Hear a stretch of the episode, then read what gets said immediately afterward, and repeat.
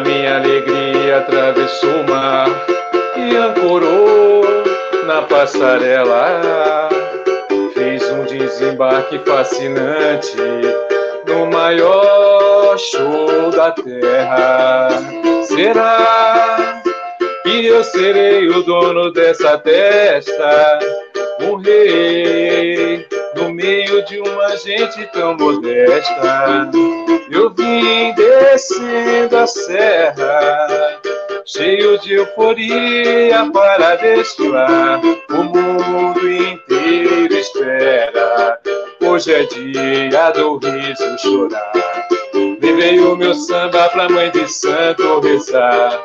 Contra uma olhada eu carrego meu patuá. Levei o meu samba pra mãe de santo rezar. Contra uma olhada eu carrego meu patuá. Acredito, acredito ser o mais valente dessa luta do rochedo com o mar. Igual o mar é hoje o dia da alegria e a tristeza pode pensar em chegar. Diga espelho meu, diga espelho meu, se há na avenida alguém mais feliz que eu. Diga espelho meu, se há na avenida alguém mais feliz que eu. Olá, boas noites, amigos queridos latinos. Paulo Carreira. Muito bom rever você aqui, Paulo. Depois do show que você fez em uma das lives, muita gente pedindo a sua volta para nos alegrar nessa live gostosa que vamos fazer daqui a pouco com o Mahomet, que já está aqui junto conosco. Essa música, Paulo, fala um pouco sobre ela. Agradecer primeiramente aí mais um convite, Haroldo. Muito um grande prazer rever e prazer também de conhecer a, oportunidade, a grande oportunidade de conhecer também o Mahomed. Muito muito agradecido. Essa música hoje a gente está aí chegando no final do ano, né? Chegamos no final do ano e sempre uns clássicos de sambas enredo, esse, por exemplo, da União da Ilha do Governador que fez um grande sucesso. É, tá na é, aquele samba chiclete, né, que tá na cabeça de todo todo mundo aí, então e fala de alegria, né, e, e nada como começar é, essa live com alegria, com essa letra maravilhosa aí e participar desse evento que, que é uma grande oportunidade para quem está assistindo aí. Muito bem, Malmed, você gostou dessa música, não é, Malmed? Adorei, né? Eu sou do Rio, gosto de samba. Opa! Então, curto. Muito legal, bem, e a legal. gente faz essa live com todo prazer, com toda essa alegria, não é? Para prestigiar as pessoas que sempre estão aqui conosco, todas as segundas-feiras, 20 horas, horário de Brasília, com o objetivo de compartilhar conhecimento, experiência de pessoas que têm uma carreira de sucesso, de êxito, e o prazer de compartilhar com pessoas que buscam seu crescimento profissional live que é transmitida para três plataformas, o YouTube, que eu tenho aí em torno de 4.400 pessoas inscritas, o LinkedIn, em torno de 7.500 seguidores, e da minha página social do Facebook. Então, é uma live transmitida em paralelo, as pessoas já estão aqui chegando aqui na sala, o Mahomed tem uma larga rede de relacionamento, você também, Paulo, isso aí nos ajuda também a fazer com que essa live chegue a mais pessoas, a mais profissionais, isso é muito bom. É, então, quero dar as boas-vindas às pessoas que estão chegando aqui e agradecer, Paulo, a você, só que eu gosto de explorar, você sabe, né? Conheço você há 24 anos, é o tempo que, inclusive, eu conheço o Mahomet. Daqui a pouco eu vou falar um pouco mais com o Mahomet. Então, conheço você há 24 anos no trabalho belíssimo que você fez aqui na Mercedes, e faz ainda na Mercedes-Benz aqui de São Bernardo. Eu estou falando de São Caetano do Sul, ABC Paulista, bem perto aqui da Mercedes-Benz. Aqui atrás de mim está a General Motors aqui na Avenida Goiás. Uma, uma, noite maravilhosa está fazendo aqui em São Paulo na noite de hoje. Apesar do calor, não choveu aqui, não choveu forte, né? Teve somente alguma garoa. E peço a você para no final voltar para fechar a, chave, a, a nossa live é, com chave de ouro, uma vez que é a última live do ano. E propositadamente, nessa última live do ano, eu selecionei uma pessoa que daqui a pouco todos vão conhecer, pela riqueza cultural, a riqueza de conhecimento, de experiência, que é o Mahomed. Então, não foi por menos que eu selecionei o Mahomed para fazer parte da nossa última live do ano, sem querer desmerecer, evidentemente, os outros convidados, mas vamos com certeza fechar nossa live deste ano, 2020, com chave de ouro, com Mahomed e também com você, Paulo. Ah, prazer, muito obrigado. Pode contar comigo aí, pode, pode explorar. Olha a responsabilidade que ele nos jogou, Paulo. Não é? Muito legal. Valeu, obrigado Paulo. mais uma vez. Daqui Até mais. Pouco, não, Opa, estarei assistindo aí. Mahomed, grande prazer, muita honra ter você aqui na nossa última live do ano, uma live que busca fazer com que as pessoas ganhem conhecimento de pessoas com experiência como você.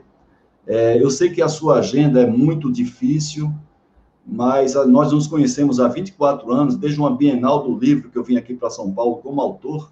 Eu acho que na Bienal a gente, eu tinha quatro livros já publicados pela Casa da Qualidade do seu amigo Sérgio Almeida.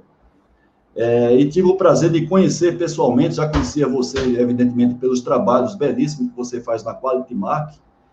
Então, eu queria, desde já, agradecer a você e já adiantar o que você vai compartilhar conosco. O que você vai compartilhar conosco não é o que esses gurus defendem, porque aí precisaria de ter todo um mês para a gente falar todo o conteúdo desses gurus que você conheceu. Poucas as pessoas, talvez no mundo, tenham essa oportunidade de conhecer os gurus da qualidade de gestão de liderança que você conheceu. Todos que a gente vai ver aqui, desde o José Juran, o Eduardo Sdemi, o Armando Fagenbaum, o Vicente Falcone, é, o Steve Coven, é, fica difícil até o Jorge Gerdau, então é muita gente é, que, que já contribuiu bastante para essa área de gestão, essa área da qualidade de liderança, e você teve essa oportunidade e criou essa oportunidade em função tanto da sua personalidade, não é? daqui a pouco a gente vai conhecer um pouco mais você, como também de você ser um editor da maior editora da América Latina de livros sobre gestão e qualidade, né? Respeito muito, tenho muitos livros aqui na minha prateleira da Quality Mark.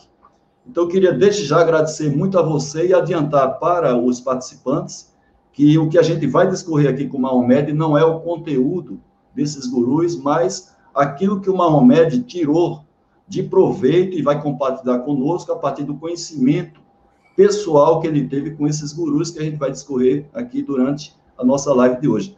Mahomed, desde já agradecer, boa noite, seja muito bem-vindo à nossa live. Boa noite, Haroldo. Assalamu alaikum, que a paz esteja com todos que estejam nos ouvindo. Seu cumprimento islâmico e pelo nome já podem associar que sou muçulmano. É importante frisar isso, porque a religião não tem nada a ver, mas ajuda a fortalecer as crenças e valores. Tá? Então, desejo a todos uma boa noite e vamos ver o que, que eu posso contribuir com os meus conhecimentos. Tá? É, falar sobre o tema que você escolheu, Haroldo, e para fechar o ano, como você diz, você jogou uma tremenda casca de banana para mim. Quem me conhece sabe que eu adoro falar. Então eu vou ter que ser um pouco disciplinado, fiz uma colazinha aqui para não perdermos o rumo da meada. É, dizer que sou editor da Quality Marca há 30 anos, um projeto que começou lá atrás, tá? porque um dia eu sonhei que eu poderia ter uma editora. Né? E tive apoio de algumas pessoas muito importantes, que eu quero depois citar aqui, pelo menos duas delas, e mais de 1.800, cerca de 1.700 autores tiveram confiança de entregar os seus originais para que eles fossem aprovados e publicados pela Quality Mark. A nossa editora é uma editora de referência em várias áreas hoje. Tá? Uh, uma das publicações mais vendidas na, área do mercado financeiro, na realidade, os dois best-sellers do mercado financeiro pertencem à Quality Mark. Mercado financeiro, produtos e serviços e avaliação de investimentos.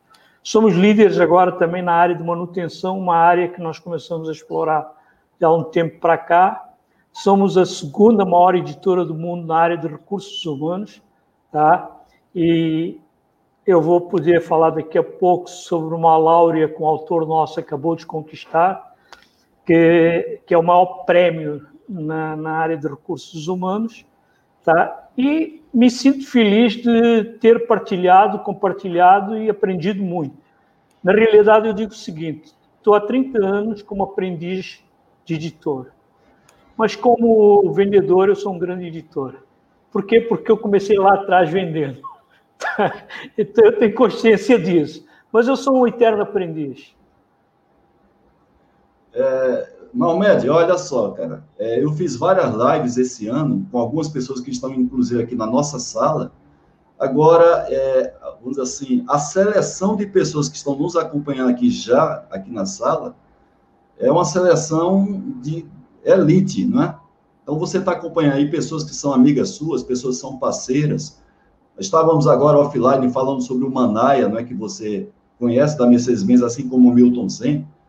Então, o Eduardo Guaranha, que é presidente da Academia Brasileira da Qualidade, que eu torço para que você faça parte é, de maneira justa da Academia Brasileira da Qualidade, você tem muito que contribuir com a Academia da Qualidade, porque, na verdade, toda a literatura, desde o final da década de 80 até hoje, na área de gestão da qualidade, você foi um grande protagonista, você possibilitou que pessoas, você tem livros publicados meus na área de manutenção, e livros sobre qualidade, você tem aí uma enormidade de contribuição.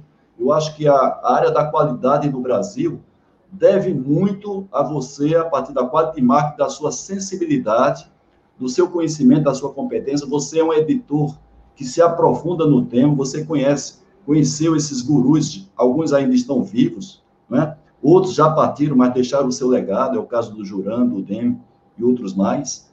Então, é, eu, eu torço para que você faça parte da Academia Brasileira da Qualidade, está representado aqui na live pelo Eduardo Guaranha, o presidente da Academia Brasileira da Qualidade está conosco, assim como o Dagnino, que, que conhece, Dagnino tem uma contribuição enorme para a gestão da qualidade aqui no Brasil, é enorme, é um batalhador, então eu fico muito honrado com a participação dessas pessoas na live e outros mais colegas que estão aqui, que sempre estão nos prestigiando. Agora, eu queria começar, é, para que o pessoal até situasse, né? É, com relação a, a você, Mahomed, eu sei que você é o editor e presidente da, da, da, da Quality Mark, mas você tem uma história belíssima, você tem um livro que conta aí, é, não somente a sua história, mas eu, quando li o seu livro, eu lembrei daquele, daquele livro que se transformou em um filme, chamado Eu Quero Ser um Milionário. É um livro que é uma lição de vida, desistir nunca.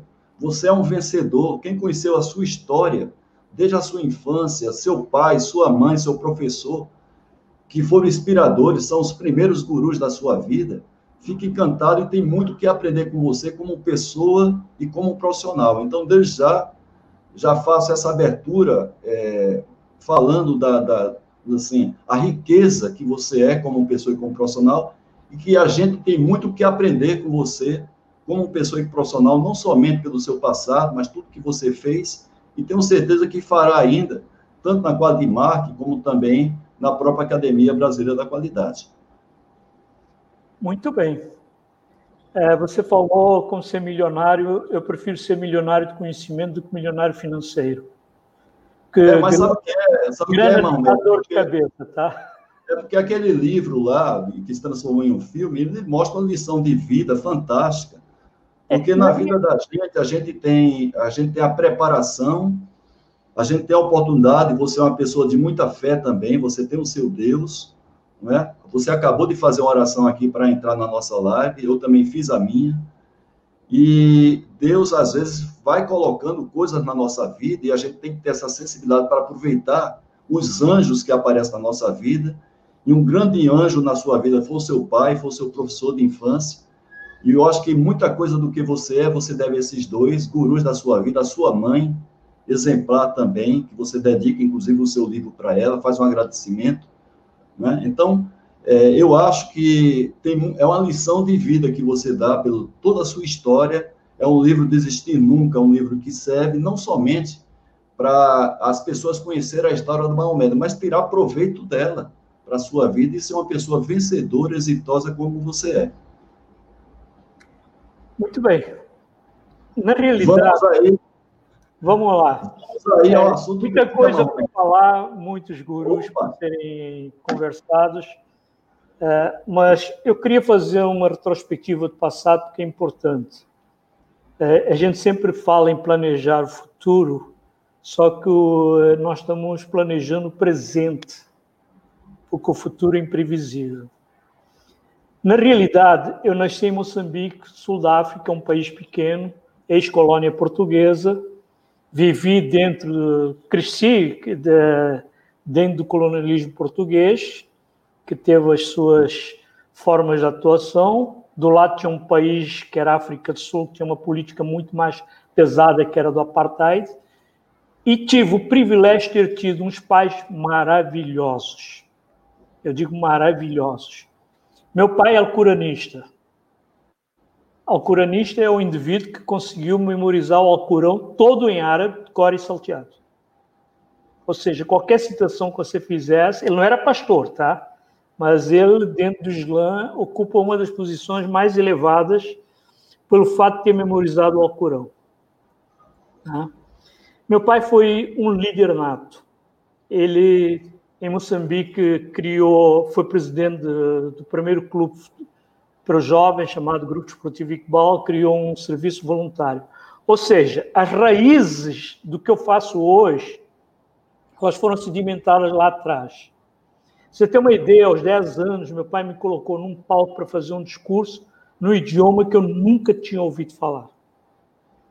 Ele redigiu o discurso em português e o som era como se fosse urdu. Lógico, não preciso contar que quando eu desci do palco, estava todo mijado. Tá? E, em vez de ter uma recriminação, ele me abraçou e disse assim: Filho, aqui começa a tua trajetória. Faça por merecer. Tá? Tive uma mãe maravilhosa que veio da Índia, casada por documento, por procuração, aqueles casamentos arranjados, 16 anos de idade, deixa o país, vem para a África, para uma civilização que ela não conhecia, culturalmente e familiarmente também. E aí ela se insere, consegue fazer o primário, o que normalmente levávamos quatro anos, ela faz em um tá? Meu pai alfabetiza ela e nas noites em que ela podia ler o Gujarati, ela tinha uma revista chamada Almanac e ficava contando histórias para mim e para minha irmã. Tá? Portanto, a leitura foi uma coisa muito importante na minha formação, certo? E isso ajudou, até porque venho de uma família onde quase todo mundo lê muito, meus tios liam muito, eu, para ter uma ideia, aos 15 anos já tinha lido todos os livros de Ian, Livings, uh, do, do Ian Fleming, do criador do James Bond. Portanto, eu aprendi a ver o que era um cassino, o que era um, um jogo bacaral, o que era um cristal, etc. E, tal. e a vantagem era essa. Mas tem um pormenor aqui que eu quero dizer que eu gostaria até de recomendar para quem tem filhos menores, é como despertar a curiosidade deles. E isso meu pai fez muito bem. Como naquela época a grana não era muito farta, ele me remunerava a cada trabalho que eu fizesse. O meu trabalho era ele é, recortar os jornais. Ele pegava, ele tinha o hábito de ler o jornal sempre com uma caneta marcadora. Ele marcava as notícias que interessavam a ele e aproveitava marcar mais duas ou três notícias que poderiam ser do meu interesse.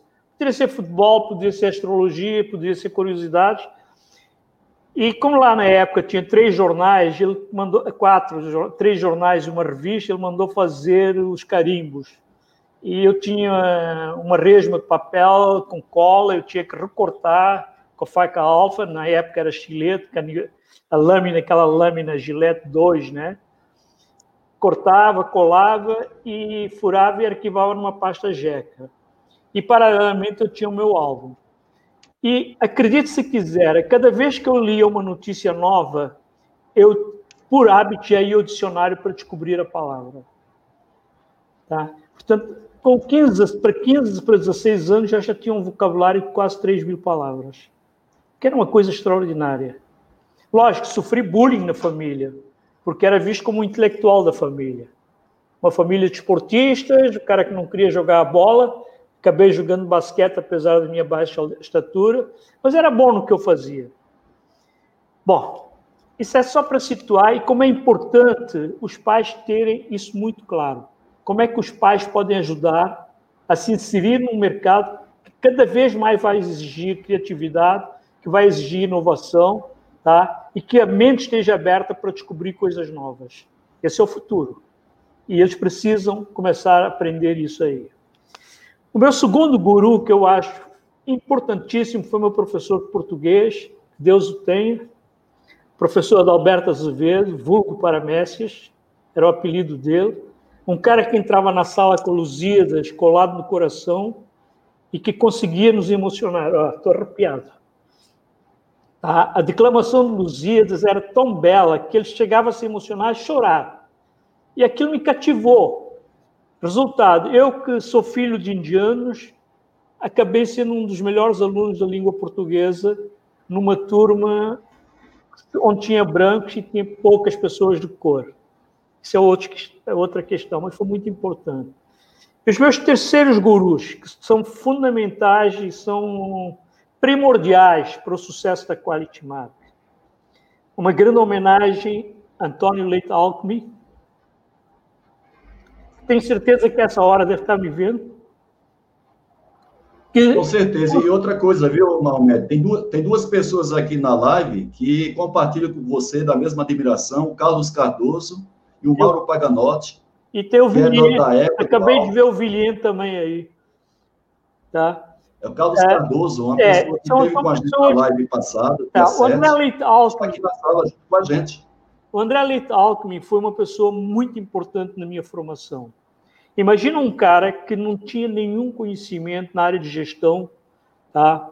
ou de psicologia, que fosse, ou de qualidade. Uh, a sorte que eu descobri o caminho do Deming, o método da Mary Walton, e daí ter feito o livro do Deming. Mas antes disso, eu tive, digamos, a graça de ter tido contato com André Leite Alckmin. E eu me lembro bem que quando eu visitava na Ródia, ele fazia questão de me avisar, ah, vem almoçar e a par da tarde toda eu estou à tua disposição. Ou seja, eu ia lá para estudar, para aprender, para ouvir. Tá? Eu me lembro que ele me levou para os Estados Unidos, eu sem grana. A Quality começando, fomos para Milwaukee, e ele só me disse o seguinte: eu não posso te dar a passagem, mas, poxa, se vocês não se incomodar dormir com um velho que não ronca, tá? não há problema nenhum, a Ródia já está pagando e a, comida eu pago. Falei, estamos nessa, né? Naquela época a passagem custava em 24 meses, 36 meses, lá eu financiei e fui. E tive assim grandes oportunidades de conversar com ele. Ele, além de ser uma pessoa que a, o Edson Vaz Musa, que também é quem eu devo uma grande admiração e por felicidade em 2004 eu e ele fomos, fomos distinguidos com a medalha de mérito do Rio Grande do Sul no mesmo dia, no mesmo evento. Né? A conspiração conjura de alguma forma e coloca as pessoas no mesmo lugar na, no momento certo. Mas o que eu queria dizer é que o André Leite Altman foi muito importante, porque ele orientou praticamente a literatura que eu devia começar a ler. E eu, como bom estudante, como bom aluno, segui tudo que ele me dizia e, lógico, foi acrescentando coisas e chegava para ele e dizia: Guru, descobri um negócio assim, o que você acha? Ah, vamos discutir. O André Alckmin tinha uma particularidade que o pessoal da Ródia vai confirmar comigo. O que era uma verdade hoje, amanhã poderia não ser verdade. Porque era uma mente muito aberta, aberta até demais. Juntamente com André Leite Alckmin, eu tive o privilégio de ter convivido com, e convivo até hoje, com Nelson Savioli, que na semana passada foi distinguido como a maior laurea que as associações de recursos humanos do mundo inteiro poderiam dar, que foi o prêmio da George uh, Peptidas Award. É o primeiro brasileiro a receber esse prêmio. É uma grande distinção. Amanhã eu já devo colocar uh, no site da Quality Mark o, uma linha de tempo do, do Nelson Savioli. Savioli era um cara da área de recursos humanos E aí eu comecei a conhecer um pouco mais o que seria recursos humanos. E esse incentivo foi tão forte que nós fizemos uma parceria de sete livros juntos. Tá? Eu tenho até livros Haikai publicados pelo, pelo uh, escritos pelo Savioli e publicados pela minha editora. Tá? O terceiro maior, uh, segundo, primeiro maior best-seller da editora, do autor nacional, foi o dele, chamado Manual de Carreira, tá? que no na noite do lançamento lançou, uh, vendeu 410 exemplares. Me lembro até hoje disso. Depois tive a Maria Lúcia Zuz, fomos a primeira empresa a falar sobre o Ombudsman. Mas fazendo uma trajetória, olha o Barrela aí, um abraço, Barrela, Sim. fazendo um, um, salto na trajetória tá, de, desses gurus, a ida para os Estados Unidos foi muito importante. Durante 15 anos, eu fui convidado pela ASQ, American Society for Quality, como jornalista, portanto, eu não pagava as inscrições e tinha acesso a salas, a sala de imprensa, onde a maior parte dos gurus, após ou antes ou após a palestra, iam para lá fazer a coletiva de imprensa. E ali eu tive a oportunidade de conhecer. Agora, uma... vamos com calma aí, vamos com calma, vamos com calma. Vamos. É, para o pessoal que está chegando agora, né? Então, o Maomé, ele vai compartilhar conosco é, o que é que ele aprendeu, né? E o que go gostaria de compartilhar conosco com esses gurus. Daqui a pouco ele vai discorrer. Ele já falou de três, né? Três grandes gurus, o pai dele, o professor, e também o, o Alckmin, o André Alckmin da Rod. Quando se fala em ProEx, final da década de 80, início da década de 90, era um programa exemplar na área de gestão pela qualidade, o que Alckmin era um dos das pessoas que conceberam esse, esse projeto com apoio lá no MUSE. Eu, eu, eu diria, eu, eu, iria um pouco mais longe. O ProEx, se você fizer uma linha de tempo tá, dos movimentos de qualidade, lógico, a qualidade no Brasil veio com o professor Zé, Zé Ribeiro da Costa, que era do Nuclep. Poucos sabem disso. Eu tenho uma memória privilegiada porque eu fui atrás desses fatos. Ele já faleceu, ele estava nos Estados Unidos fazendo um curso pela Nuclep, veio e lá conheceu uh, a metodologia da qualidade e resolveu fazer. Então, organizou a primeira turma. O primeiro curso dado no Brasil foi dado por uma empresa chamada Statometrics, do Stanley Marach, que usava uma certo. peruca incrível, sim, né? Sim. Era careca, mas usava sim. uma peruca incrível, até hoje. Mas já faleceu. E o Marache deu o primeiro curso. E me lembro que nesse primeiro curso tinha duas pessoas muito importantes fazendo o curso. Você Paulo Silveira, que foi secretário de Ciência e Tecnologia com a nossa querida ministra Doroteia Werneck. Salve, salve. Werneck. Tá? E uh, a segunda pessoa que fez o curso foi o Antônio Maciel Neto, que era da Petrobras, depois foi presidente Opa, da Ford. Sim. Ou seja, sim. essas pessoas eu tive acesso a essas pessoas. Tá? Então, a, a Constituição. Lógico que eu aqui não vou falar sobre teorias de qualidade ou teorias de recursos isso. humanos, porque isso aí já está em livros e tal. O que eu quero falar é, é o que está por trás, do que como você consegue aprender com situações inusitadas. Isso. Então, olha só, porque o nosso amigo Basílio Dagnino, que o Brasil deve muito a ele, a contribuição imensa que ele fez e faz ainda para a área da qualidade, através tanto do programa é, brasileiro de qualidade e produtividade, como também de outras atuações dele, inclusive da ABQ, Academia Brasileira da Qualidade, sai um pouco aqui do que a gente está é, se propondo nessa live, que é de você compartilhar esse aprendizado com esses gurus. então, vamos para o aí. Eu posso responder de é, imediato. É, vamos para o parte. Então, olha só. Olha você só, você tem. Eu, é, eu dou uma resposta direta ao Dagnini e a gente continua. Senão vai ficar esquecido. Não. Então é, é rápido, em dois é? minutos. Em dois minutos, Haroldo. Fica calmo. É, eu vou, vou, vou cumprir o tempo. Vou cumprir o tempo. Da nossa, da nossa live, tá? Pode, pode falar, dois minutos, estou contando. Tá.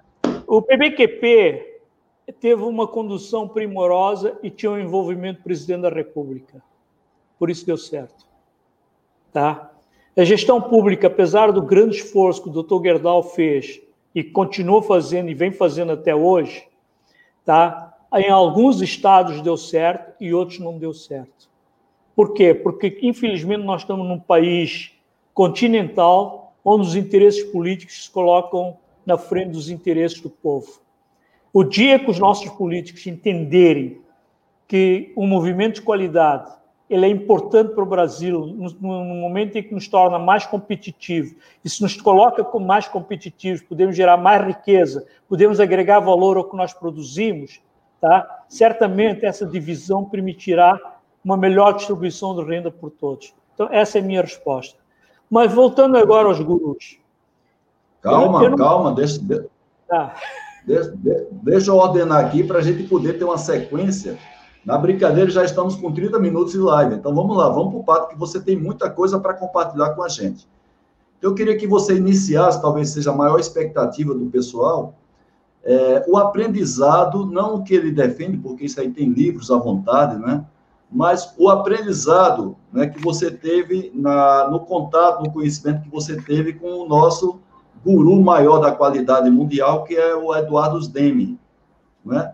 E você até faz também uma, uma relação que tem o Deming com o Henry Fayol, que é o pai da, departamento, da departamentalização, e essa relação ela é muito interessante para compartilhar, inclusive com o pai da administração moderna, que é o Peter Drucker, o nosso saudoso Peter Drucker.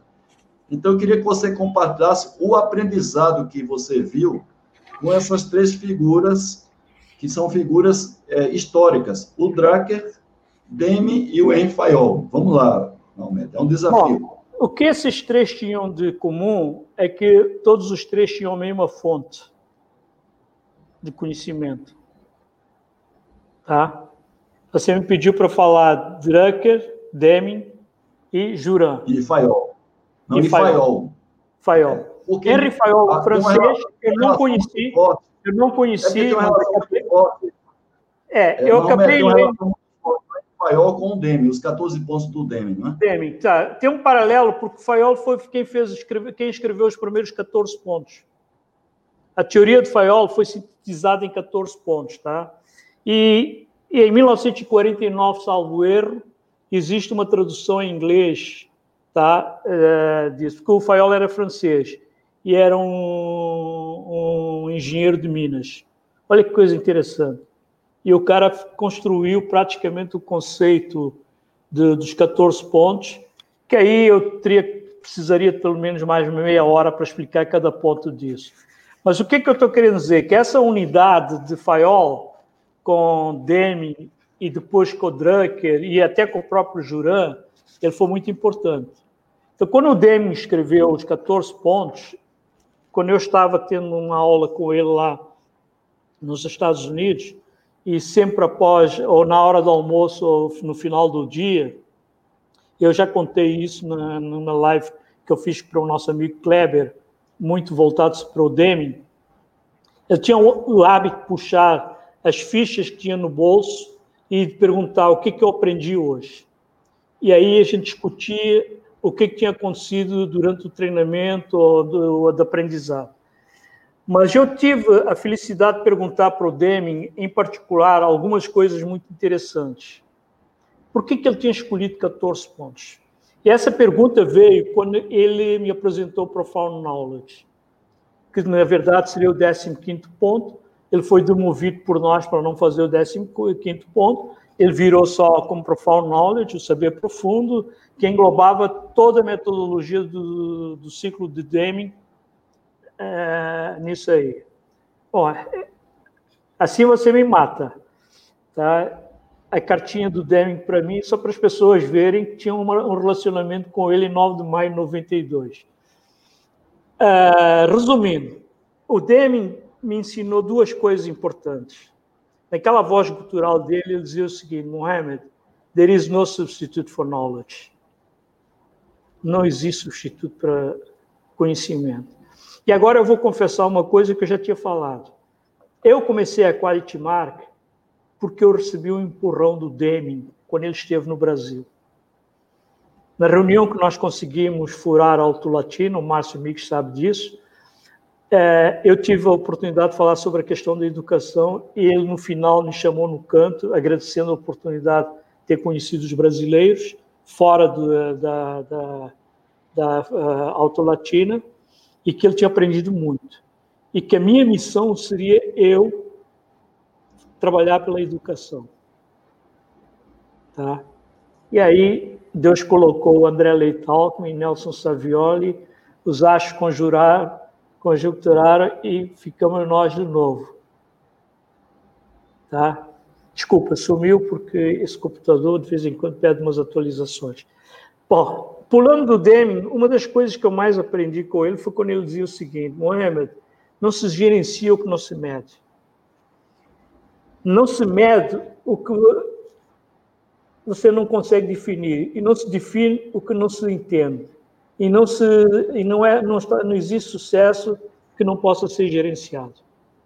Veja a simplicidade dos 14 pontos do Deming resumidos. Tá? Então agora nós podemos fazer um salto. Jura? Tive também a felicidade de estar com o Juran. É, é engraçado que você vai ver que tem alguns autores que eu não publiquei. Juran foi um deles. Tá? E eu posso até explicar. Drucker foi outro que eu não publiquei. Sabe por que, que eu não publiquei? Porque a questão de direitos autorais, para ter direitos, direito de publicação dos livros deles, eram exorbitantes para o padrão brasileiro. Tá? Mas eu incentivei indiretamente outras editoras a publicarem que tinham mais capital. E para mim era interessante, na época, que eu tivesse uma boa concorrência, com uma concorrência no nível que eu queria. Tá? O meu, meu jogo estava num nível muito elevado, não, não era para fazer jogo rasteiro.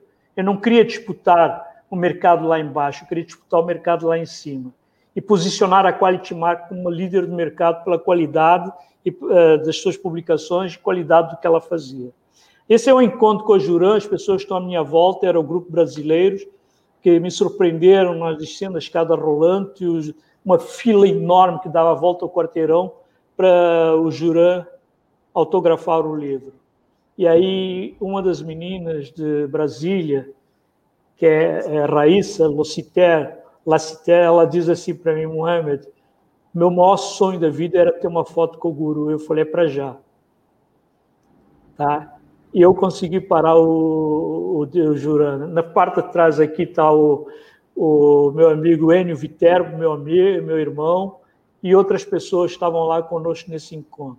E o Juran parou, tirou a foto, e os gringos todos embasbacados, olhando como é que a gente tinha conseguido aquele milagre. Tá?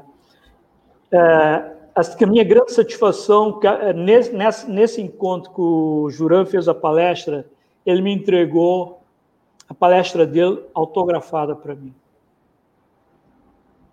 Esse valor. Agora, Almed, o, o Guaranha, ele vai colocar você aí numa sinuca de bico, como a gente fala aqui no Brasil, não é? Porque a gente tem aí o Armando Fagenbaum, nós temos o Eduardo Demi, nós temos José Juran, Agora ele quer saber, na sua opinião, né, dessas, desses gurus da área da qualidade. Aí você não pode fugir da briga, cara. Qual te chamou mais atenção? Bom, tem que escolher um. Demi, sem sombra de dúvida. Demi, né? Demi. Muito bem. Não é que os Eu outros não tenham. vários livros também do Juran, tem um livro do Juran. Não, não é que, os, outros não, os outros não tenham relevância. Não é que os outros não tenham relevância.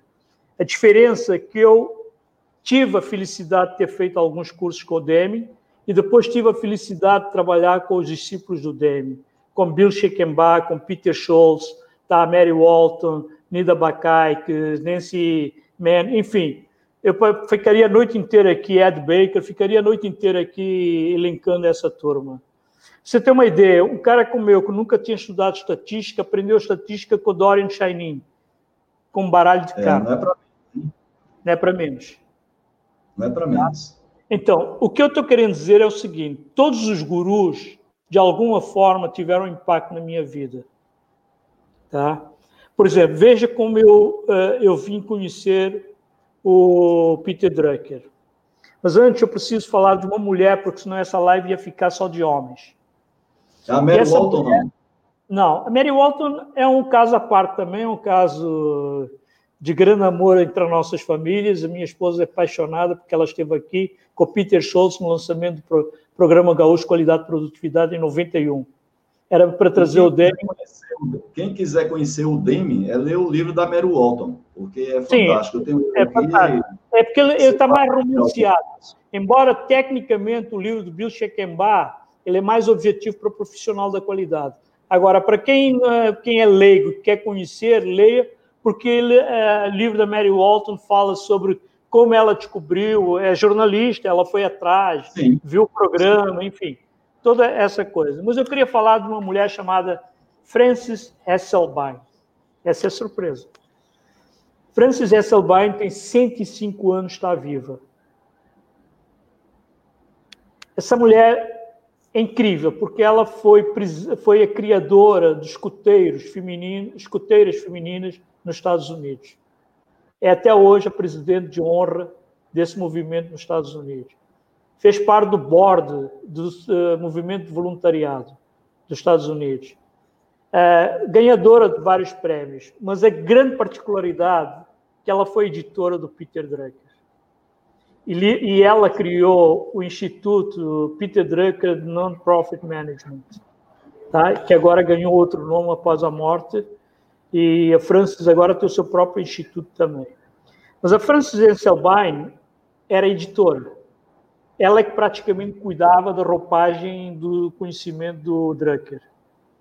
E olha como são, eh, como são as sincronicidades da vida. Em, 2000, em 1994, eu vou para Lisboa participar do Congresso Europeu da Qualidade, onde eu tinha escrito um trabalho juntamente com uma outra pessoa essa pessoa não pôde ir e eu então fui representar eh, os dois. E o nosso trabalho abordava a questão da, das culturas diferentes, de diferentes países, e naquela época se falava muito em fusões e aquisições. Tá? E essa mesa foi coordenada por um alemão chamado Walter Masin, o guru da qualidade da Alemanha, na mesa tinha Yoshio Konda e o Eishi, professores da Universidade de Tóquio. Tinha o Richarlison da Inglaterra, que era também outro guru da qualidade da Inglaterra. E o pobre coitado aqui. Tá? E olha o que aconteceu nesse encontro. Muito rapidamente, porque não vou entrar muito em detalhes. Quando eu cheguei, eu vi que a mesa estava arrumada para eu ser o último a falar. Tá? E a gente tinha que chegar pelo menos uh, meia hora antes para que o coordenador nos conhecesse. Ele, alemão, ele me chamou num canto e falou o seguinte para mim: vocês brasileiros são muito prolixos, vocês gostam de falar muito, então eu vou fazer o seguinte: vou pôr uma pergunta por escrito durante a palestra e você se prepara para responder, mas seja preciso. Falei: tá bom. Esse é o recado, esse é o recado, tá bom, tá dado. Estava o Cajazeira da Bahia Sul, Grande Cajá, e olha Sim. que luxo, é? O Cajá passou para mim as transparências no retroprojetor, tá? E estava também Poxa, o secretário de Ciência... Só para o pessoal saber, ô Mahomed, só para o pessoal é. situar, o Cajazeiras, ele foi responsável pela primeira certificação da ISO 14000 no Brasil, pela Bahia Sul. Eu publiquei o é. um livro. Da Bahia Tem um livro publicado dele, inclusive eu emprestei para um colega, nunca mais recebi esse livro de volta. Agora que nós vamos fazer reimpressões, vamos fazer o revival dos, dos livros de qualidade, já estamos trabalhando nisso. Porque mas pode continuar aí. Bom, Tem, temos e... ainda alguns gurus para você falar, viu? Mas termina não, essa não, parte. É, é, essa história essa, boa. Depois eu falo um pouco do Covey. Mas vamos, vamos, porque o Drucker é importante e situar o Drucker é, é interessante. E aí eu disse para o Cajá, Cajá, nós não viemos do Brasil para sermos só participantes, porra. Quem fica em segundo lugar não ganha o título. Nós viemos para ganhar o título. Foi o que, você está querendo dizer? Disse, eu vou mudar aquela ordem ali. Quando o alemão foi para o banheiro, eu fui lá e troquei a ordem. Na hora que ele começou a chamar, cada um foi sentando. Então eu joguei o condo para o final e pensei o seguinte: todo mundo está aqui para ouvir o japonês, ninguém está aqui para ouvir o Mahomet. Mas já que eles vão ter que estar na sala, vão ter que me ouvir. Quando eu estava indo para Lisboa, eu cronometrei a minha palestra e consegui colocar ela em 18 minutos e meio. Eu tinha 20 minutos para falar. Ou seja, as palavras cuidadosamente, rigorosamente escolhidas, no meu broken English, fui lá e falei para o Cajá, Cajá, quando levantar o dedo, põe, vira a transparência. E dito e feito. 18 minutos e meio, eu terminei, passei por ele e falei, I have another one, one and a half minute for me. E sentei. E aí eu estou vendo uma pergunta. E quando chegou a hora das perguntas, ele me formula sete perguntas, fez um discurso cinco minutos para fazer as perguntas. E eu estava olhando e falei, cara, esse alemão está querendo me ferrar. Tá? E aí, então, eu virei para ele e disse, professor, quando foi a hora, disse, Mohamed, você poderia responder isso? Claro. Desde que o senhor, como um bom alemão que é, o senhor fosse meticuloso, conciso e preciso, porque o senhor me fez sete perguntas, escolha uma delas para que eu possa responder. E como meu tempo já vai esgotar, eu só vou fazer o seguinte: quero encerrar, peguei o copo d'água e fazer o que a gente faz no Brasil: saúde, tá? É, plato para ele em alemão, saluto e por aí vai. E ele ficou. Muito bem. Para quem, para quem não sabe, viu, pessoal, o, o, o Mahomed ele tem também uma característica importante que ele é poliglota, mas é poliglota de verdade, né? Ele fala vários idiomas Agora, é, você falou do tempo esgotado, mas o seu tempo está se esgotando aqui para você, viu? Você está numa encruzilhada, Mahomet. Porque temos aí, olha, Jorge só, Gerdau. Só para terminar, e aí eu conheci é. uma belga que estava representando a Francis Esselbein. Em 2000, eu recebo um convite da Francis para ir a Nova York para um encontro fechado, um workshop que o Drake fazia. Depois eu fiquei sabendo que ele fazia isso a cada seis meses onde ele reunia. Lá encontrei Warren Bennis, eh, Herman Hesse eh, e outros gurus, gurus indianos, Tito Conte, o próprio Kondo e tudo. E o tema era globalização. Mas o mais importante, você participar no evento desse, é você observar o que, que as pessoas, como as pessoas reagem. Alguns por atietagem, que era o meu caso. Pouco teria para agregar, a não ser a cultura brasileira da ginga, que eu Fui muito feliz explicando isso para ele. Ele entendeu, deu o exemplo da escola de samba. Eu falei: imagina se a gente consegue gerenciar uma escola de samba entre 5 a 6 mil pessoas desfilando simultaneamente e fazendo bonito, com todas, todas as vestes criadas pelas próprias pessoas, o que, que o Brasil não pode fazer? E ele virou-se assim para mim e disse: Mohamed, você não podia ter sido mais feliz do que você está sendo agora. E ele disse uma coisa interessante que ficou, ficou registrado e que está acontecendo, né? era uma premonição dele. Ele dizia que nós íamos entrar numa época onde 50% de, da população estaria abaixo de 50 anos e 50% acima de 50 anos. Ou seja, nós baby boomers, hoje com a qualidade de vida, estamos chegando quase aos 100 anos. Uma outra particularidade interessante, todos esses gurus passaram dos 80 anos. Ou seja, enquanto o seu cérebro estiver funcionando, ele vai acelerando. Então, eu só queria fazer essa ressalva, era importante destacar isso, ter uma tarde com Peter Drucker entre vinhos e queijos, para quem não bebe como eu, só com Coca-Cola, mas inesquecível, né? Isso fica gravado certo. e você tá é, naquela época a gente ainda não tinha celulares para tirar fotos. Essa é a verdade. Sim. Tá? Muito e hoje, Não, agora, olha só, olha o grande desafio, né? Você, você citou aí o Antônio Marcel Neto, presidente da Ford, um dos grandes líderes nessa área de, de qualidade. Teve o seu amigo Jorge Gerdau, né, que inclusive faz também uma, uma é, quase que um prefácio no seu livro que você escreveu sobre a sua história de vida e que você foi, é, é, é, ainda amigo pessoal dele, esteve com ele, mas temos o Vicente Falcone, né? Teve o, o, o Stephen Colvin, então é muita gente. Agora você vai resolver o seguinte. Tá, vou falar do Vicente Falcone, esquece o Colvin. É. Agora, o que é que eu queria um fazer aqui? Porque temos cinco minutos para terminar a nossa okay. live. O que é, qual é o desafio? Cinco minutos para falar do, do Falcone. É, agora olha só, você tem, calma, você falou a característica do Demi, que é a simplicidade e a humildade do Demi. Então, eu queria que você conseguisse, assim, alguns adjetivos para essas pessoas. Não é? No caso, do Vicente Falcone... Haroldo, deixa eu ser autêntico. Pois não. Eu acho muito interessante, porque quando você começa a adjetivar, muitas vezes você acaba falando o que você não deve. É que eu não queria que você esquecesse não, pessoas-chave do seu conhecimento. Eu, eu, tenho, eu disse para você que eu elenquei, eu poderia ter elencado mais 30, 40 gurus. Verdade. Mas eu sabia Segue que eu não... adiante, então. Então, Vicente Falcone tem uma importância primordial para o Brasil.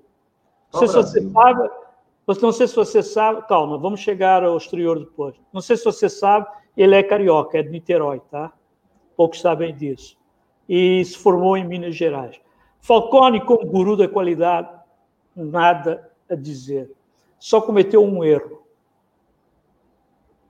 Não foi ele que cometeu, mas o, uh, o Instituto Godoy, eles tentaram abarcar tudo.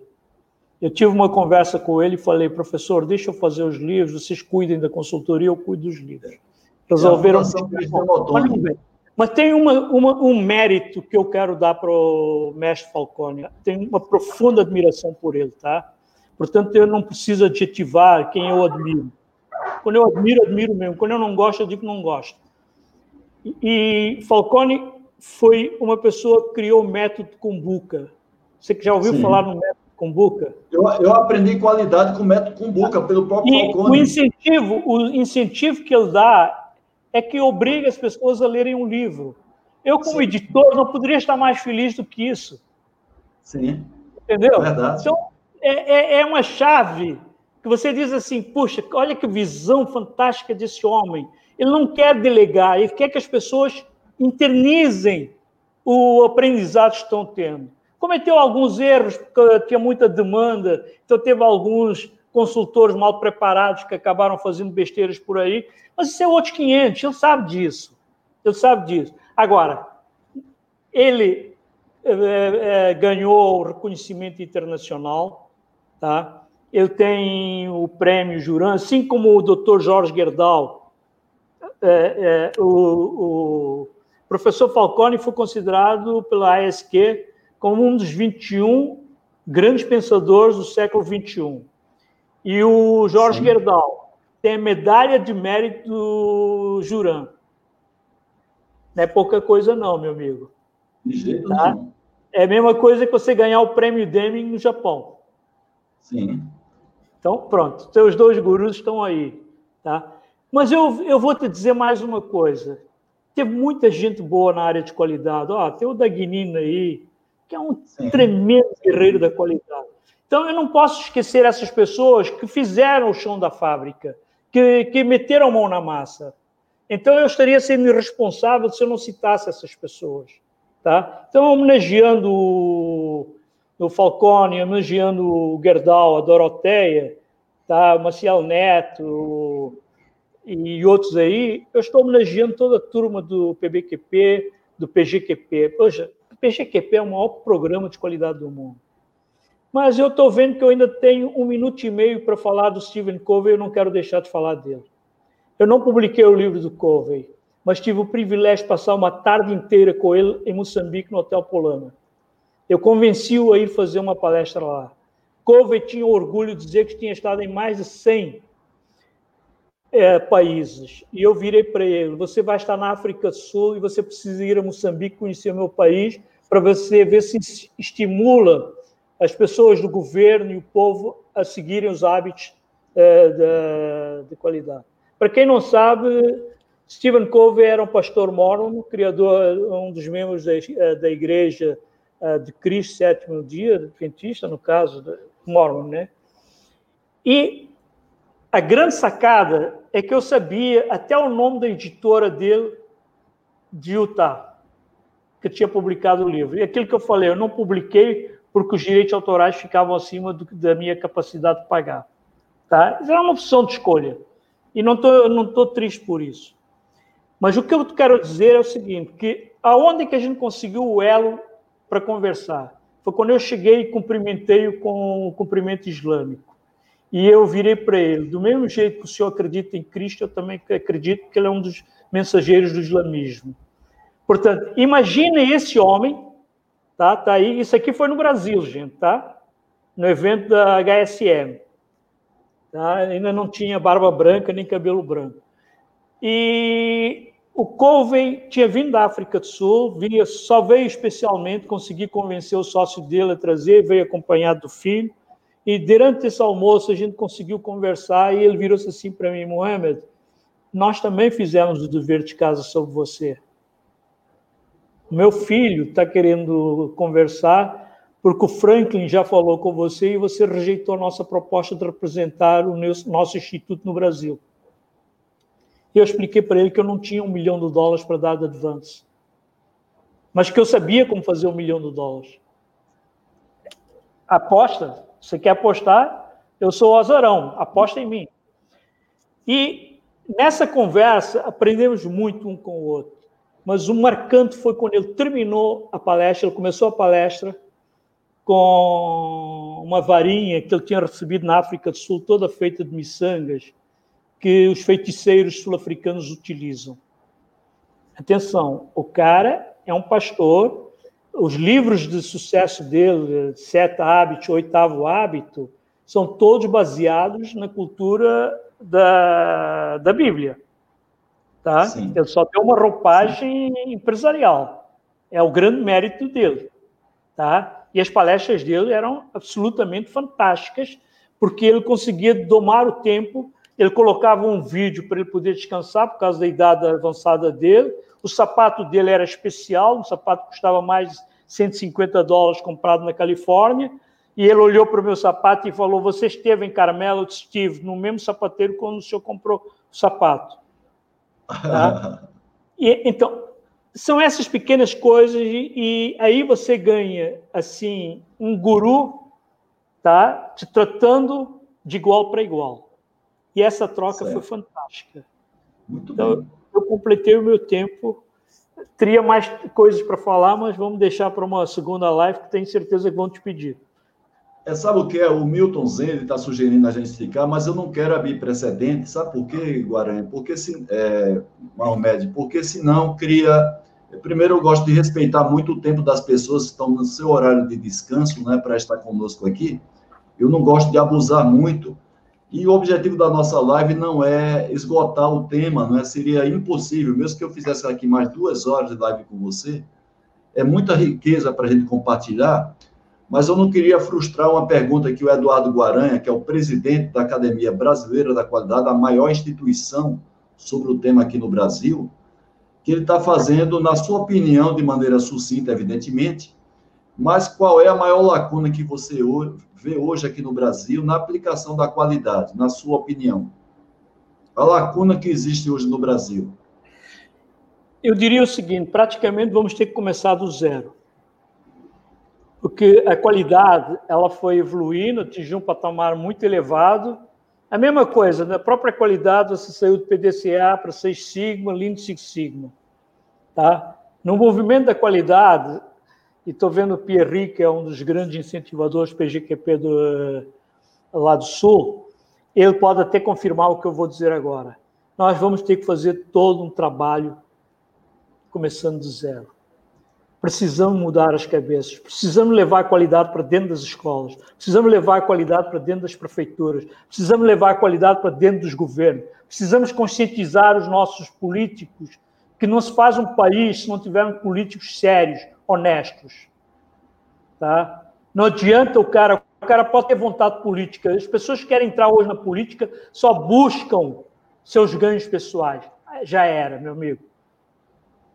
Não tem mais espaço para essas pessoas. Tá? Se você tem um programa eleitoreiro, meu amigo, busca outra coisa para fazer. Tá? Brasil pede passagem. Brasil pede passagem. E essa passagem se nós temos riquezas, nós temos uma agropecuária fabulosa. Hoje, a maior alimentadora do mundo. É, os nossos produtos saem daqui e outros agregam valor. Por que, que nós não podemos fazer isso aqui? Nós temos indústrias de ponta. Tá? Você lembra, antigamente, para você fazer um carro, por exemplo, por anos e anos, nós tivemos que conviver com o diplomata. A cada ano mudava uma lanterna, alguma coisa. Hoje não. Hoje a tecnologia evoluiu tanto que uma, uma impressora 3D consegue fazer uma forma, porque diziam que as formas eram caras. E quem percebeu isso com maior velocidade foram os coreanos. Tá? Que há 30 anos atrás tinha um PIB menor do que o nosso e hoje tem um PIB quase 20 vezes maior que o nosso. Aonde é que nós erramos? Muito bem. Eu, eu, eu, queria, inclusive, aproveitar, viu, Mahomet? Eu já estive em off falando aí com o Eduardo Baranha, que eu tenho uma, uma confiança muito grande a partir dos próprios integrantes, que são os acadêmicos da Academia Brasileira de Qualidade, que eu torço para que você faça parte desse time.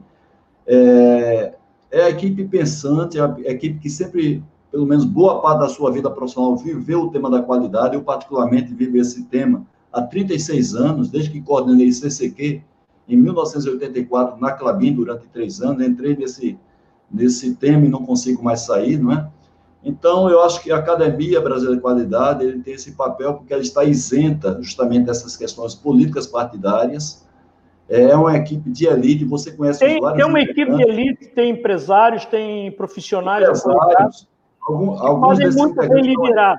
Agora, é preciso a gente fazer descer novamente a escada. Sim, tá? perfeito. Para chegarmos até as faculdades e escolas. Tá? Perfeito. A, a nossa, a nossa, você sabe qual é a preocupação que eu tenho para daqui a 20 anos? Tá? Sim. Nós temos um país de analfabetos e letrados. Isso já está acontecendo hoje. Gente, eu Sim. recebo ligações, porque uh, acabei me aposentando, e aí todo mundo acha que tem que me dar dinheiro. Tá? Bancos ligando, oferecendo crédito consignado. Tá? E eu tenho paciência de atender. Alguns agora já estou bloqueando direto porque você não tem mais sossego. E uma resposta capital que eu dou é o seguinte: ok, eu estou com crédito aprovado, me libera um milhão de reais. Cortam a ligação. Mas não é isso que eu quero falar. As atendentes que você tem no telemarketing, tá? Dá pena. Sabe por quê? Porque não entendem o que estão falando e não conseguem entender o que você está dizendo para elas. Então, o mundo mudou, o mundo mudou, mas é importante que nós começamos a ter consciência e trabalhar para essa mudança. Não adianta ficar falando bonito, precisamos fazer o quê? É meter a mão na massa. Mão na massa mesmo. Certo. Ah, temos que repetir. Vamos pegar o PBQP, vamos pegar o PGQP, Isso. vamos ver onde erramos. Aonde erramos, aonde acertamos. Ah, acertamos nisso, nisso, nisso, nisso. Ok, as boas práticas continuam. As práticas ruins, vamos jogar de fora, uh, vamos esquecer. É o processo de melhoria, melhoria contínua. É melhoria de pouca coisa. Só que nós queremos já descobrir o unicórnio. Não existe unicórnio, meu amigo. Unicórnio você cria. Então, nós temos que eh, colocar. Você pode envolver, hoje você consegue envolver uma Associação Brasileira de Recursos Humanos que está é, ansiosa por fazer coisas diferentes, e eu digo isso porque eu sou conselheiro da ABRH, tá? Você consegue envolver uma Associação Brasileira de Manutenção, da qual você faz parte, e você vê como a associação organiza seus eventos. Você tem uma associação de treinamento e desenvolvimento que também pode se alinhar, e tem, você tem várias outras associações. Então, vamos começar por elas, tá? Sim. E na capilaridade, vamos chegar lá na base. É assim que nós vamos chegar na base. A hora que nós tivermos os campeões de causa aqui em cima colocados, e esses campeões de causa começarem a trabalhar, a capilaridade, tá, tá, tá, tá, tá você vai chegar ao chão da fábrica. Tá? Concordo. Nós e, nós temos, viu, Mahomet? Estamos discutindo saneamento em pleno século XXI, pô. Tem região que não tem saneamento. Isso é inaceitável, cara. Inaceitável. Ô, Mahomet, nós temos, nós temos a vantagem, viu, Mahomet, de ter uma memória ainda do bom que nós tivemos, pessoas que contribuíram no início. Estão aqui, inclusive alguns estão aqui nessa sala, o Dagnino está aí presente, o Guaranha está aqui presente, é o Cláudio D'Artagnan, que não está aqui presente, mas a própria doutora Doroteia Werneck, o Vicente Falcone, o Jorge Gerdau, todas essas pessoas estão, é, além de estar, estarem com a memória, estão ativas e ainda lutando por esse movimento. Então, tivemos aí a, o, a Fundação para o Prêmio Nacional da Qualidade, tivemos o Programa Brasileiro de Qualidade e Produtividade, temos agora a Academia Brasileira da Qualidade, temos a Abraman, temos a BRH, e essas instituições constam com pessoas que vivenciaram é, na prática, tanto não somente nos conselhos, mas na prática, toda essa, essa disseminação que houve ali no final da década de 80, início de 90, e que eu confio muito nessa equipe para a gente fazer um movimento de trazer à tona, porque é uma solução imensa para nosso país, um, um projeto suprapartidário em prol de um país como o nosso, um país que é continental, um país com a riqueza imensa, com grande potencial para tudo, e temos pessoas aqui ricas de conteúdos e bem intencionadas. Eu não queria muito estender, porque temos muita coisa para falar, e olha, só em off, para quem, não, quem é, está aqui presente, eu devo ter falado pelo menos uma hora e meia. O Milton Zen, quando fala com você, que está aqui presente, também é, é muita coisa que tem para falar, Mahomet, e todos os elogios que eu fiz para você no início são elogios, é, vamos dizer assim, coerentes, adequados, não tem nada aqui de puxa-saquismo, eu não preciso, nem você precisa disso.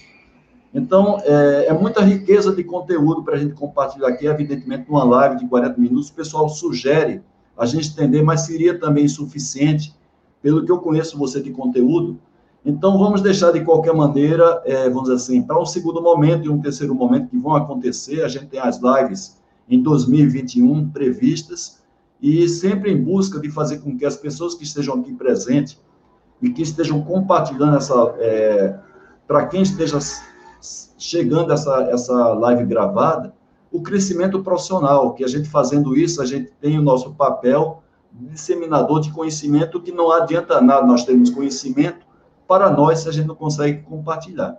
Então, eu queria já é, é, nos aproximar da conclusão da nossa live. Vou deixar você para fazer as suas considerações finais, mas desde já, é, Mahomet, agradecer em muito, que Deus sempre te abençoe, como sempre te abençoa até hoje.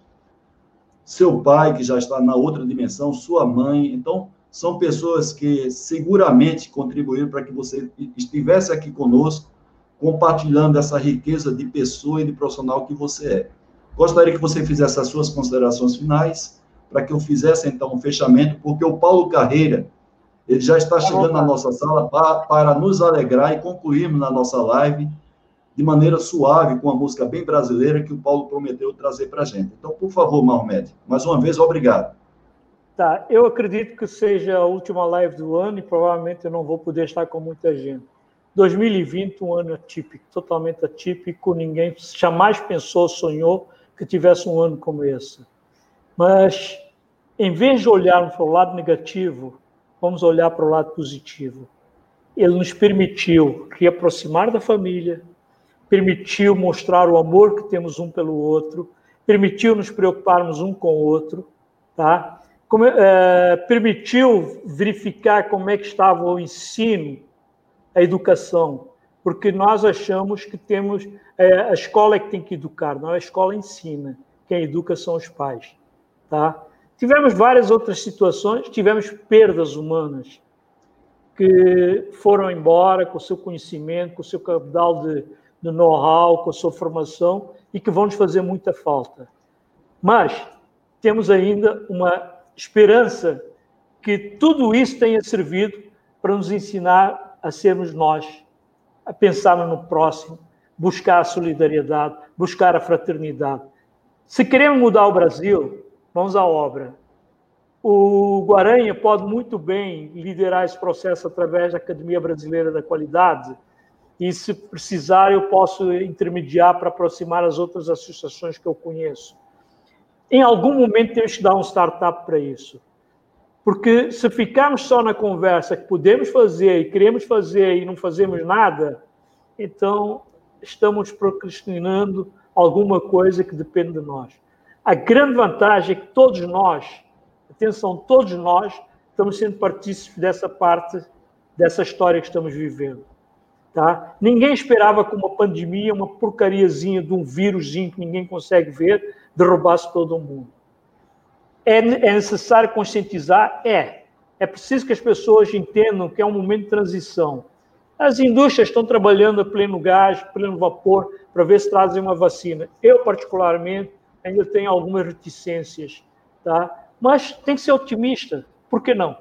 Então, o que eu quero dizer a todos, que tenham muita paz, muita luz, tá? E quero terminar agradecer aos meus funcionários comigo encararam essa. Nós tivemos uma perda muito grande na empresa. O pai do Tiago e a mãe do Tiago foram vítimas de Covid em uma semana. Um jovem de 28 anos se tornou órfão em menos de 10 dias. Esse é um legado que ninguém quer. Tá? No entanto, o rapaz está dando a volta por cima. É nessa esperança que eu quero que o senhor Antônio e a dona Eunice estejam bem lá em cima. Tá? Que as pessoas estão à nossa volta continuem conosco. Vamos trabalhar para isso, gente. Vamos. É possível, Brasil tem chance. Vamos deixar a politicagem do lado, não interessa, não é, não é fla-flu, gente, pelo amor de Deus. Fla-flu a gente deixa no estádio, pô. Vamos é cuidar do que nos interessa, fazer com que as pessoas sejam felizes, buscar a felicidade. Era isso. Muito bem, Mahomed. É, muita gente aqui elogiando a você particularmente, né? As pessoas que te conhecem, conhecem o seu trabalho. Temos gente, pessoas aqui, o Kleber Siqueira dos Estados Unidos. Tem, temos um colega Patrício lá de Portugal que também ele entrou. Inclusive, Portugal deve estar com três horas a mais Lá já deve Quatro. ser meia, é, meia-noite e meia-noite e 11 minutos. Então a gente agradece muito a participação de todos. São lives Esse que eu faço entrou todas... de Portugal é meu colega de escola, viu? Olha só. Então significa que você é uma pessoa querida, porque o cara está meia-noite acompanhando uma live do Brasil, significa que você é uma pessoa querida. Então, agradecer a todas as pessoas que assistiram a nossa live, que compartilham as gravações, pessoas como o Ricardo Morrilovski, que traz pessoas da equipe dele inteira da empresa para nos prestigiar, também compartilhando aí o conhecimento, o Ricardo sempre presente nas nossas lives.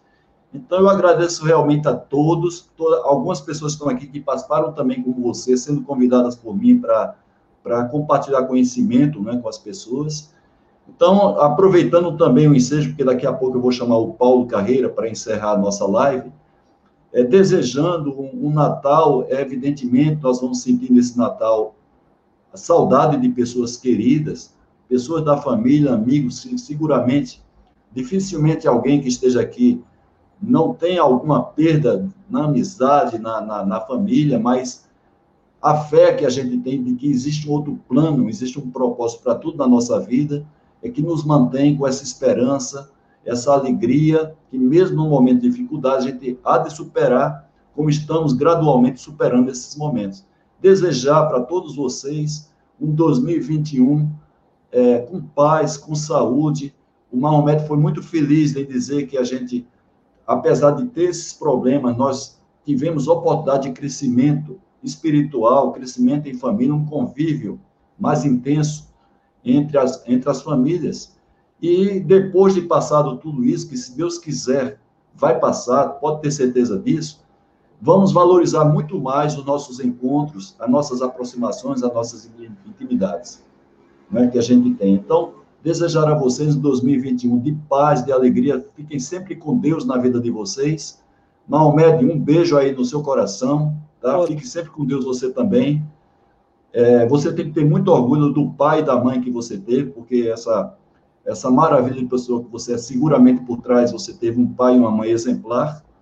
E convido agora o Paulo Carreira, que já está aqui junto conosco, Paulo, agradecer também a você pela participação, para tornar essa live nossa muito mais suave.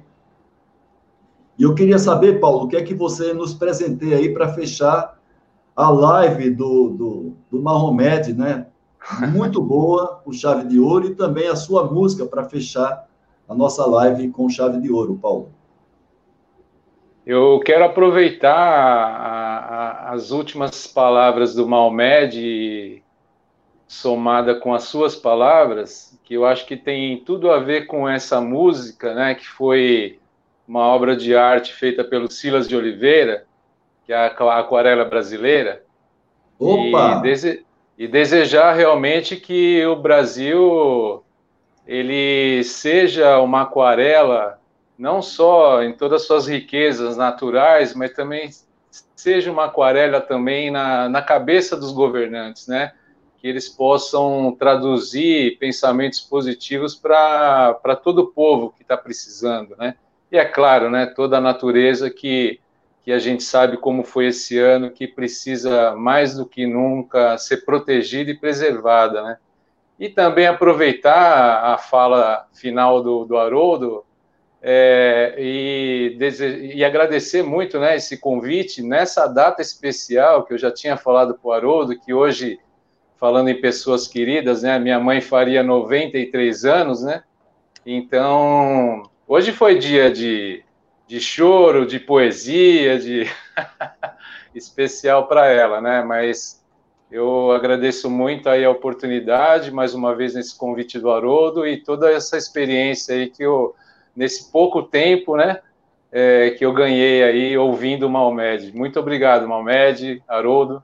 Sucesso, Paulo. Eu também, viu, Paulo? Aproveitando, hoje é, o meu avô também faria aniversário, ele faleceu com quase 105 anos.